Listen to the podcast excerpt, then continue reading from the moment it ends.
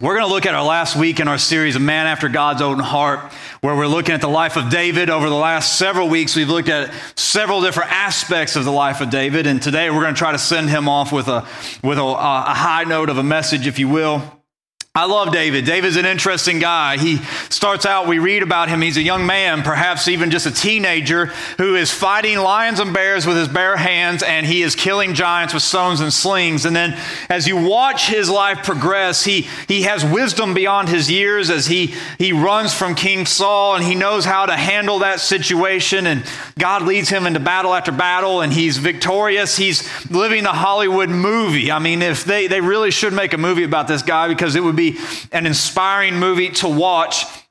And all these sermons that we've got to preach and talk about with him have been fun and exciting because it seems like whatever enemy David faced in life, he was able to defeat that enemy, enemy through the power of God and he had victory. I mean, he defeated Goliath, he knew how to handle a Saul, and he was victorious to the enemy of the Philistines time and time again. However, there was one person that David seemed to struggle to defeat time and time again and that was himself. How many of you have experienced in life that sometimes we are our own worst enemy?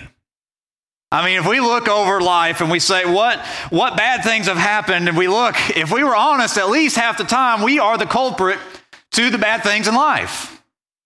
I love that meme that goes around, and it, it was the Scooby Doo characters, and it shows Fred. He's over there, they've caught the villain, and the villain has a mask and he says, I'm about to reveal the person who has destroyed my life. And he rips the mask off and it's himself. How many of you have been there? Right? We are our own worst enemies. Today, the title of my message is The Greatest Moment. David, whom God calls the man after his own heart, makes a series of horrible decisions he seems like the tale of two people where he does everything right, and then when he messes up, he goes all in. I mean, David is nowhere in the middle. He's either over the top victorious or he is an over the top dumpster fire in his own life. And he commits some horrible sins that lead to chaos in his family. But out of this, we see perhaps the greatest moment of his life. We're going to be looking at him again in 2 Samuel chapter number 11. If you have your Bibles, you can turn there with me today. 2 Samuel chapter number 11. We're going to be starting in verse number one. We have quite a bit to read. We're going to read verses 1 through 17, and then we're going to skip down to verse number 27. And here's what the scripture says to us it says, In the spring of that year, the time when the kings go out to battle, David sent Joab and his servants with him and all of Israel. And they ravaged the Ammonites and besieged Rabbah. But David remained in Jerusalem. It happened late one afternoon while David rose from his couch and was walking on the roof of the king's house that he saw from the roof a woman bathing, and she was very beautiful. And David sent and inquired about the woman. And one said, Is this not Bathsheba, the daughter of Eliam, the wife of Uriah the Hittite? So David sent messengers and took her, and she came to him, and he lay with her. Now she had been purifying herself from her uncleanliness. Pause real quick. I just want to tell you what that means. What that means is, is that uh, in, in the Jewish law, when a woman went through her monthly cycle afterwards, there was a cleansing process according to law. And so, what this is showing us is that when he brings her to her, she is obviously not pregnant with Uriah's baby. Then she returned to her house, and the woman conceived, and she sent and told David, I am pregnant. So David sent word to Joab, Send me Uriah the Hittite. And Joab sent Uriah to David. When Uriah came to him, David asked now how Joab was going, excuse how Joab was going and how the people were doing and how the war was going. Then David said to Uriah, Go down to your house and wash your feet. And Uriah went out of the king's house and there followed him a present from the king, but Uriah slept at the door of the king's house with all the servants of his lord and did not go down to his house. When they told David Uriah did not go home, Uriah said to David said to Uriah, "Have you not come from a long journey? Why did you not go down to your house?" And Uriah said to David, "The ark and Israel and Judah dwell in booths, and my lord Joab and the servants of my lord are camping in the open field. Shall I then go to my house and eat and to drink and to lie with my wife? As you live and as your soul lives, I will not do this thing." Then David said to Uriah, Remain here today also, and tomorrow I will send you back. So Uriah remained in Jerusalem that day and the next. And David invited him, and he ate in his presence and drank, so that he made him drunk. And in the evening he went out to lie on the couch with the servants of the Lord, but he did not go to his house. In the morning, David wrote a letter to Joab and sent by the hand of Uriah. In the letter, he wrote, Send Uriah to the front, forefront of the hardest fighting, and then draw back from him that he may be struck down and die. And David, and as Joab was besieging the city, he assigned Uriah to the place where he knew there would be valiant men. And the men of the city came out and fought with Joab, and some of the servants of David, along with the people, fell. Uriah the Hittite also died. Turn to verse 27. And when the morning was over, David sent and brought her to his house, and she became his wife and bore him a son. But the thing that David had done displeased the Lord. Now, when you read about this passage, there's some shock to it. There's a shock factor to what is going on. The king, the man after God's own heart, has just committed adultery and murder. Think about the publicity that this would bring today. How many of you remember the O.J. Simpson murder trial? I mean, it was on the news. That was the only thing on the news for months. We remember scandals throughout history and our culture, recent ones, where they dominate the headlines. This is a little bit different time, a little bit different culture. The, there was no media watching, trying to make a big deal, trying to get ratings. So the king was kind of flying under the radar a little bit. We would be disgusted in our day what he had done, and we make big headlines about it. Now, many of us have heard sermons on this passage of scripture before. And most of the time, I have heard it preached towards a target audience of new believers or young people people young in their faith, and we warn them not to get caught in the snare of the enemy because sin can take you farther than you want to go, and you'll make you do things you never thought were possible. If most of us were honest and we read this passage, we think, boy, I'm glad I would never do something like that. Thank goodness I'm mature enough in my faith not to get caught up in sin like that. But the reality of this passage is that we are not talking about a new believer. David is not a baby Christian. He didn't just get saved. We're t- not talking about a young man that's caught up in hormones that make a mistake. We are talking about someone who had maturity in their walk with the Lord. We're talking about David, who most scholars believe was in his mid 40s by this point when he committed this sin. We're talking about the man who scripture says is after God's own heart, the only person in scripture to get that title. Talking about David, the anointed king of Israel. We're talking about David, whom the Holy Spirit came on probably 30 years before this event, and yet he still has this huge moral failure in his walk with God after all this maturity. Now, some of us, more mature in the faith, say, man, we just, we don't need these messages anymore. However, when you look at the passage's context, those of us who have been serving God for a while have more in common with David than a non believer. History is lined with men and women who have served God for years and they get caught up in the schemes of the devil. We could start naming names, but that would be unnecessary. David is just one of those examples that we have throughout the whole lineage of history. So, we're going to take a few minutes with David's failure, and hopefully, in the process, we can learn how to guard ourselves from going down the same road that David found himself down. Here's the thing we have to understand is that sin always starts creeping into the life of the believer. It's always trying to look for the weak spots in your life, it's looking for the little crevice to always try to sneak in. At our church in Verdigris, we had a terrible time fighting mice. It was because we lit, uh, uh, the church was right on this strip of trees and it was just overgrown and it wasn't on our property. There was nothing we could do about it. And mice always seemed to want to get in. And I was talking to the exterminator one day. I said, Why can't we get rid of these things? And he said, Because a mouse can get through a hole the size of the head of a pencil. And they said, it, it, doesn't matter. He said, you're never going to be able to keep them out. He said, they're always going to try to find a way to get in because they can, the littlest tiny crack they're going to get through. And that's the way sin is a lot of times. The littlest tiny crack in our life, and the enemy will exploit that and try to open up and get into our life. So we need to be on guard. Notice the, the pattern of David's life towards sin. The pattern always started with sin, make, us making, desiring something that God has not given us. That's exactly how it started with David. Sin always tempts us to want something that God did not give you. God did not give Bathsheba to, to David to be his wife, and yet he fell into temptation to take her.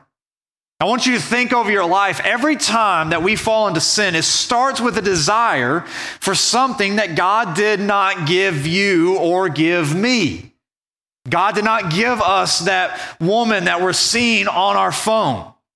God did not give us that toy over there that we're going to spend lots of money on and we're going to gamble to try to win. God did not give us, insert blank here, and whatever sin that we do. David should have realized that he was desiring and lusting after a woman that God had not given to him, but he inquired of her anyways.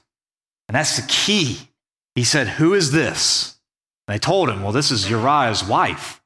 Now that's significant because Uriah was one of David's mighty men. It was, it was one of his best friends.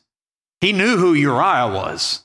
That was a man who had served him faithfully. He was a valiant man. As we see from this passage, he's a man of character. Even when he could do certain things, he didn't. Why? Because he was a man of honor.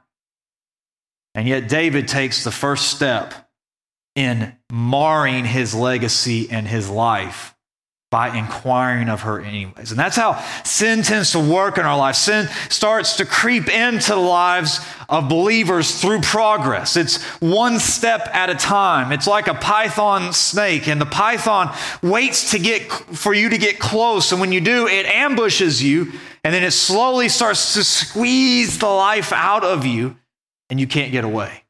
That's exactly how sin works. We sneak around sin and we get close to it, and sooner or later we fall into its clutches. It's got it's it's coiled around our necks, and we're losing our spiritual life.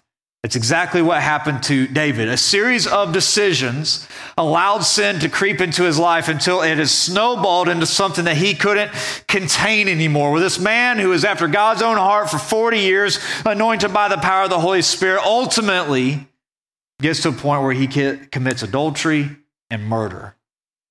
So, how does sin creep into our life? How did this happen to David? If we want to be on guard so that we don't end up in the same spots that David did, what steps do we need to take to protect ourselves, to build up a wall around of our lives so that we don't get sucked down the same path that David went? Well, here's I want to give you a few things. First is this Sin crept into David's life because David re- deflected responsibility. And sin always creeps into our lives when we deflect responsibility. The Bible tells us in the beginning of this passage that at the time when the kings go off to war, David sent Joab with the king's men. Now, David, as a king, had a responsibility to be with his men during wartime. There was enemies that were trying to attack Israel and God had placed David as the one in position of leadership and responsibility for the kingdom.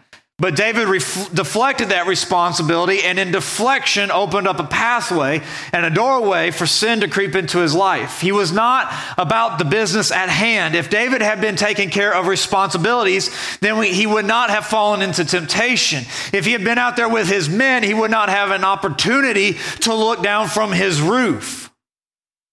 What are our responsibilities as Christians, as believers? As brothers and sisters, as husbands and wives, as fathers and mothers, as, as laborers and lights into the world. We don't think about this often.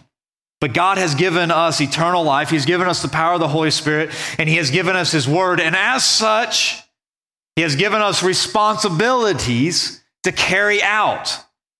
We have the responsibility to avoid temptation. We have the responsibility to put on the armor of God. We have the responsibility to feed ourselves spiritually. We have the responsibility to avoid improper relationships. We have the responsibility to go and be fed by other believers in church or online or whatever we have to do. We have a responsibility to guard our hearts.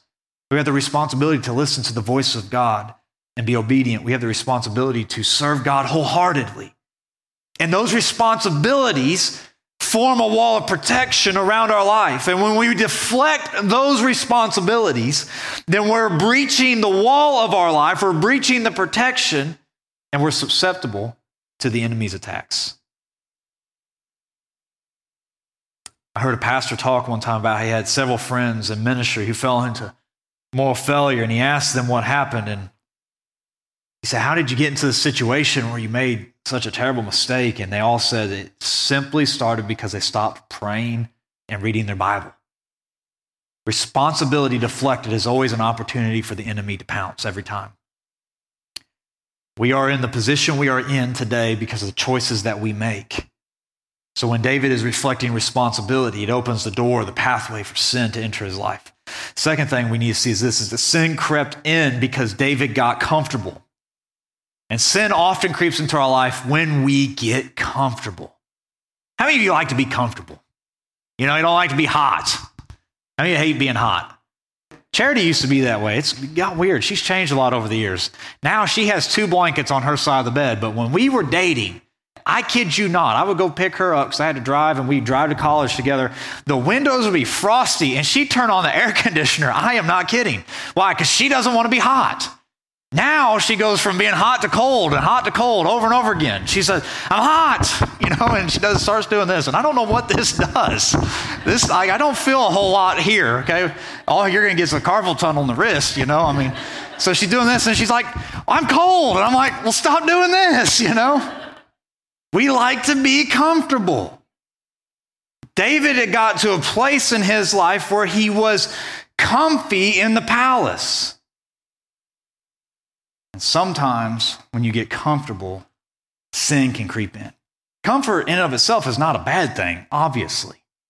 That's why we, we do certain things that we do. That's why we, we like the AC. That's why we like taking and throwing the blanket into the dryer on a cold day. That's why we like drinking, uh, you know, the hot chocolate and we like smooth car rides and we like, you know, nice TVs and we, we like all these things. However, sometimes comfort is not always a good thing because in the spiritual realm, comfort can harden our hearts.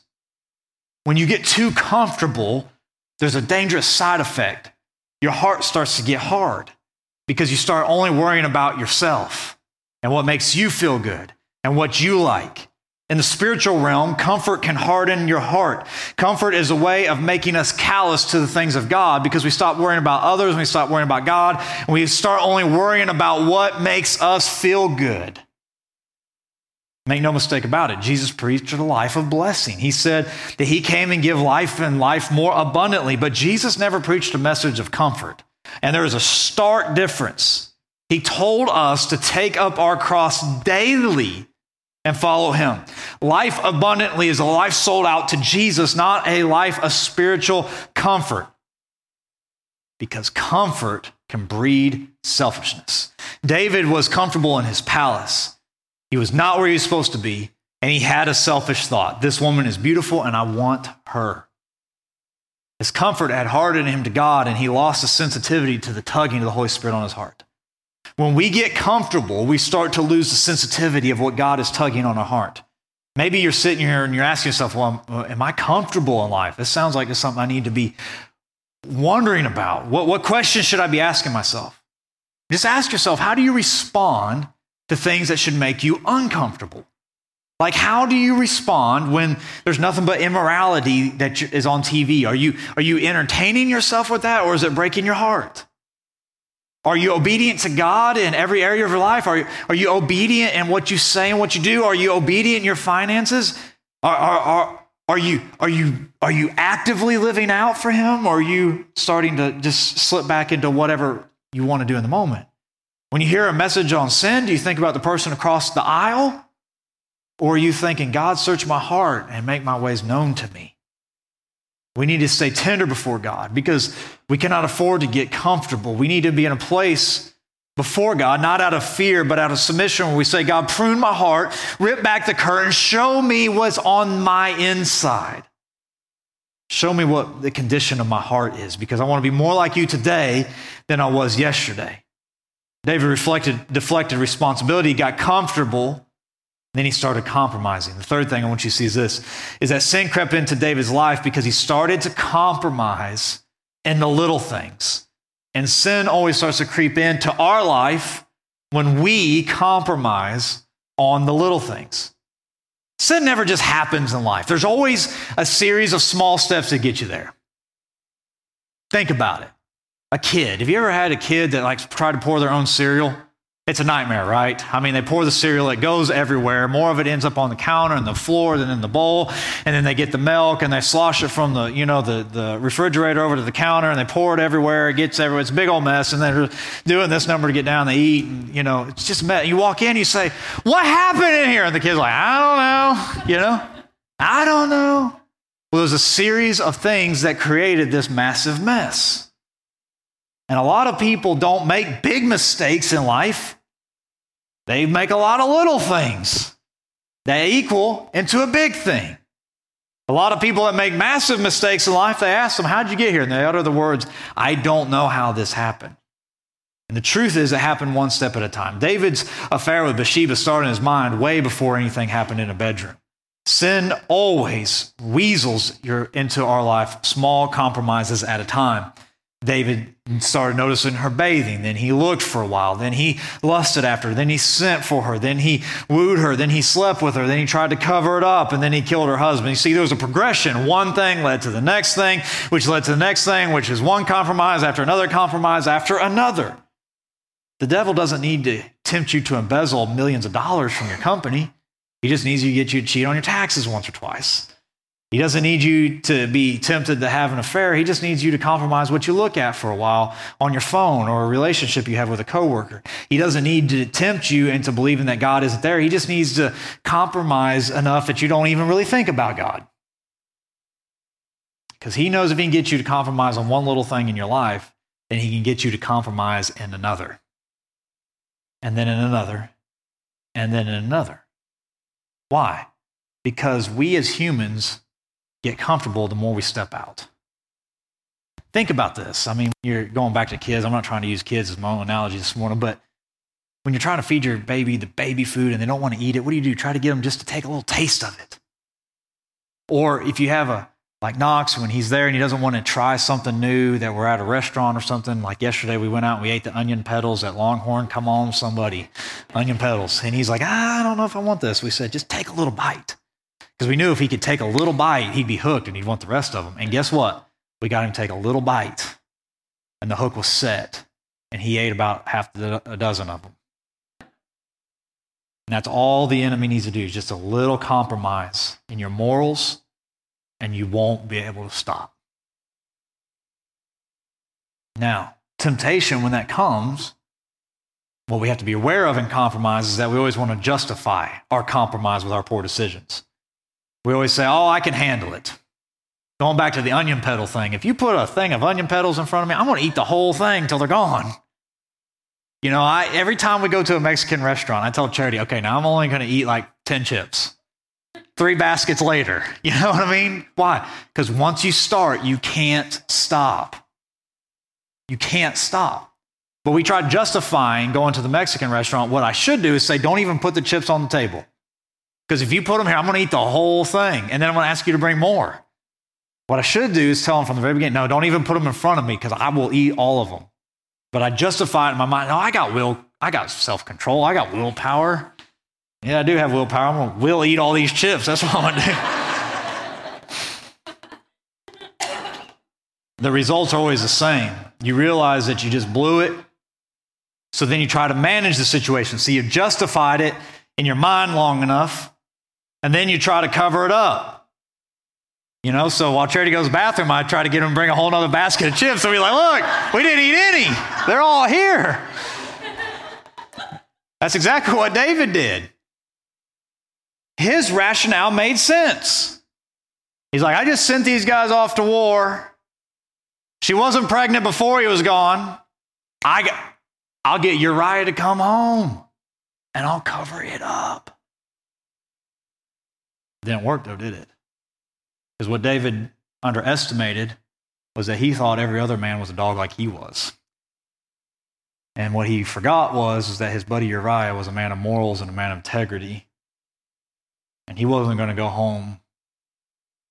He wasn't going to be in comfort while his buddies were out there fighting a war.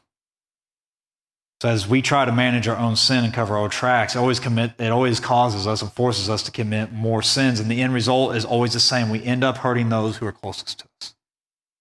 Our biggest sins always hurt those closest to us.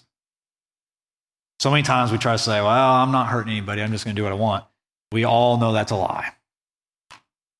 The most painful experiences in our lives were because someone else hurt us. Think about it. The worst memories, the worst experiences that you have in life are because someone else sinned against you. And so we do the same thing to other people.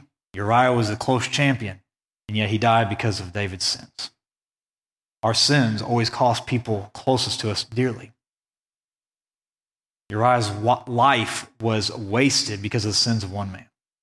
Fourth thing I want to you is this sin crept into David's life, and he tried to cover it up with his own self righteousness. Sin in our lives is oftentimes covered up with a form of self righteousness. It's super interesting. You should go read this when you get home. In the next chapter, the prophet Nathan comes and confronts David about his sin. And he tells him, he says, Hey, King, I got a story to tell you.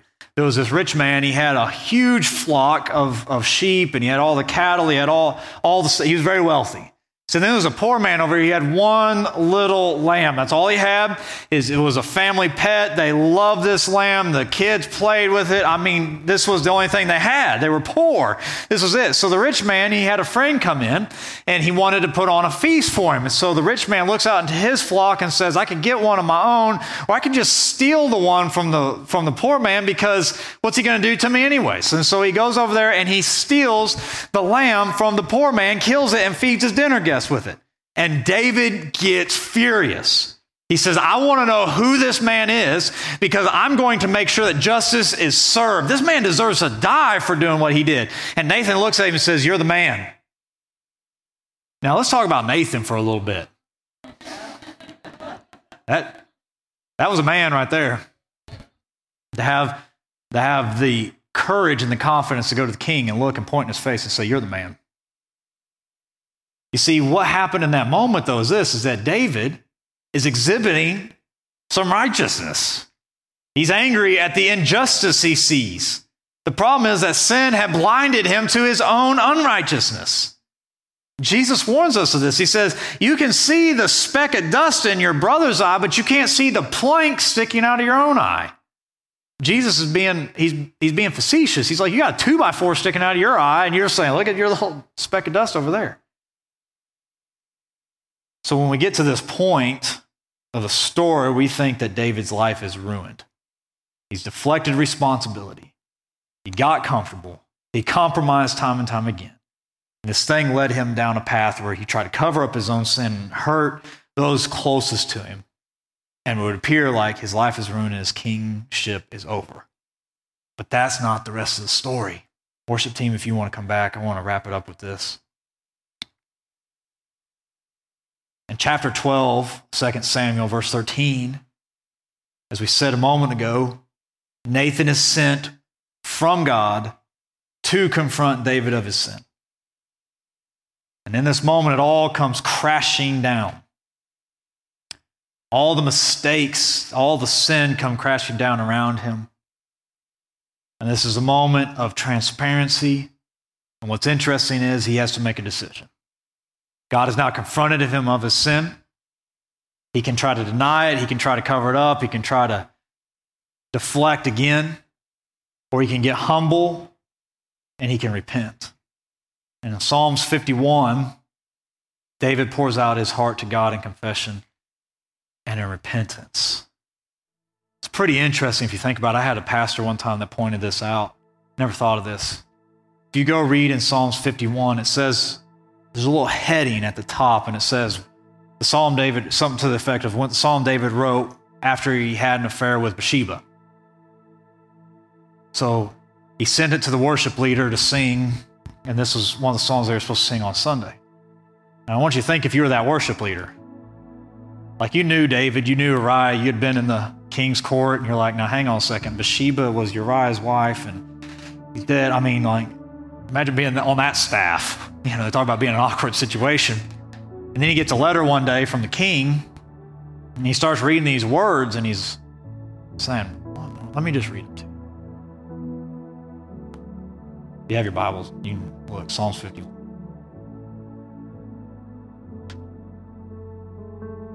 That heading says, To the choir master, Psalm of David, when Nathan the prophet went to him after he had gone to Bathsheba. So that's the heading. And here's what he says Have mercy on me, O God, according to your steadfast love. According to your abundant mercy, blot out my transgression. Wash me thoroughly from my iniquity and cleanse me from my sin. For I know my transgressions and my sins are ever before me. Against you and you only have I sinned and done evil in your sight, so that you may be justified in your word and blameless in your judgment. Behold, I have brought forth this iniquity, and in this sin again did my mother conceive me. Behold, you delight in truth and an inward being, and you teach me wisdom in a secret heart. Purge me with hyssop, and I will be clean. Wash me, and I will be whiter than snow. Let me hear joy and gladness, and let bones you have broken rejoice. Hide your face from my sin, blot out my iniquity. Create in me a clean heart, O God, and renew a right spirit within me. Cast me not away from your presence, and take not your Holy Spirit from me. Restore to me the joy of your salvation, and uphold me with a willing spirit. amazing is, is that David turns in repentance and humility to God. Most people, when they get caught in their sin, they would have went to God and said, God, just don't take the kingdom from me. God, don't, don't let anybody find out what I did. God, don't let, don't let this thing become known. Keep it under wraps because I'd be so embarrassed and so humiliated. Don't take the palace. Don't take my stuff. David's response was so different. He went to God and he said, God, remove my sin and don't take your spirit away from me. It's almost as if David was saying, God, if you take the kingdom, then so be it. God, if everybody finds out, I don't care because it wasn't against them I sinned. I, I sinned against you. Please forgive me of my sin. Blot out my transgression. Create in me a clean heart. Just don't leave me. I want you more than anything. such a different contrast than what you see a lot of times in Scripture and what we even do in our own life. Told you that this message is about David's greatest moment. And you might say, well, how, how in the world is this his greatest moment? I mean, he, all this bad stuff. Why, why would we talk about his failure? Because David's biggest failure also became the best story of God's grace in his life. Even though David was in his darkest moment, this was the brightest moment in his life for God's forgiveness and his grace. Why? Because even after all the sin, all the mistakes, all the failures that David committed in his life, God forgave him and God restored him. He didn't leave him, he stayed close to him. And it gets even better than that because in the New Testament, hundreds and hundreds of years after David lived, in Acts 13 22, Paul's preaching a message and he is quoted as saying, David is a man after God's own heart. God inspired that message. So God chose to remember David for being a man after his own heart instead of choosing to remember David for his failures. That's who God is. Some of us in this room, maybe sin is way beyond the point of creeping in. It has taken up residency inside of our life. And we're so scared to make things right because we think we're going to lose the kingdom. If people found out what I did, I'd lose my family, I'd lose my job, I'd lose the house, I'd lose the car, I'd lose all of it. But let me tell you something. We can't worry about that stuff. David had a lot to lose. And yet David came before God and said, God, against you and you only I've sinned. Create in me a clean heart. Humble repentance goes a long ways. When we look at Jesus, Jesus went to that cross and took stripes on his back for us so that the old self, the old sin, old mistakes could be washed away. And 2 Corinthians 5:17 says, "Therefore if anyone is in Christ, he is a new creation. The old is gone and the new is here." In Christ, the old person is gone. That gives us hope today. Because what David found is that God could create in him a clean heart. And what we find when we come to Jesus in our sin and our failure is that God does create inside of us a new heart. We become new people. Psalms 103:12 says that God removes our sin as far as the east is from the west, meaning is without limit. So why do we hold on to the shame of the old life? Some of us here, it's not that we're living in sin currently, it's that we have shame and guilt from past sins. You need to know that just as God restored David, God restored you when you came and you humbly confessed and repented of that sin. God created a new thing inside of you. So you can't hold on to the guilt and the shame of the past. Hard to run to your future when you're carrying the dead body and the old man behind you. Scripture says the old is gone. But some of us are trying to hold on to that. God has restored us. I know I've covered a lot of material today, but I believe that it's time for some of us to make sure that we're walking or running to God. If you would please stand with me today. After you're standing, would you please just bow your head and close your eyes?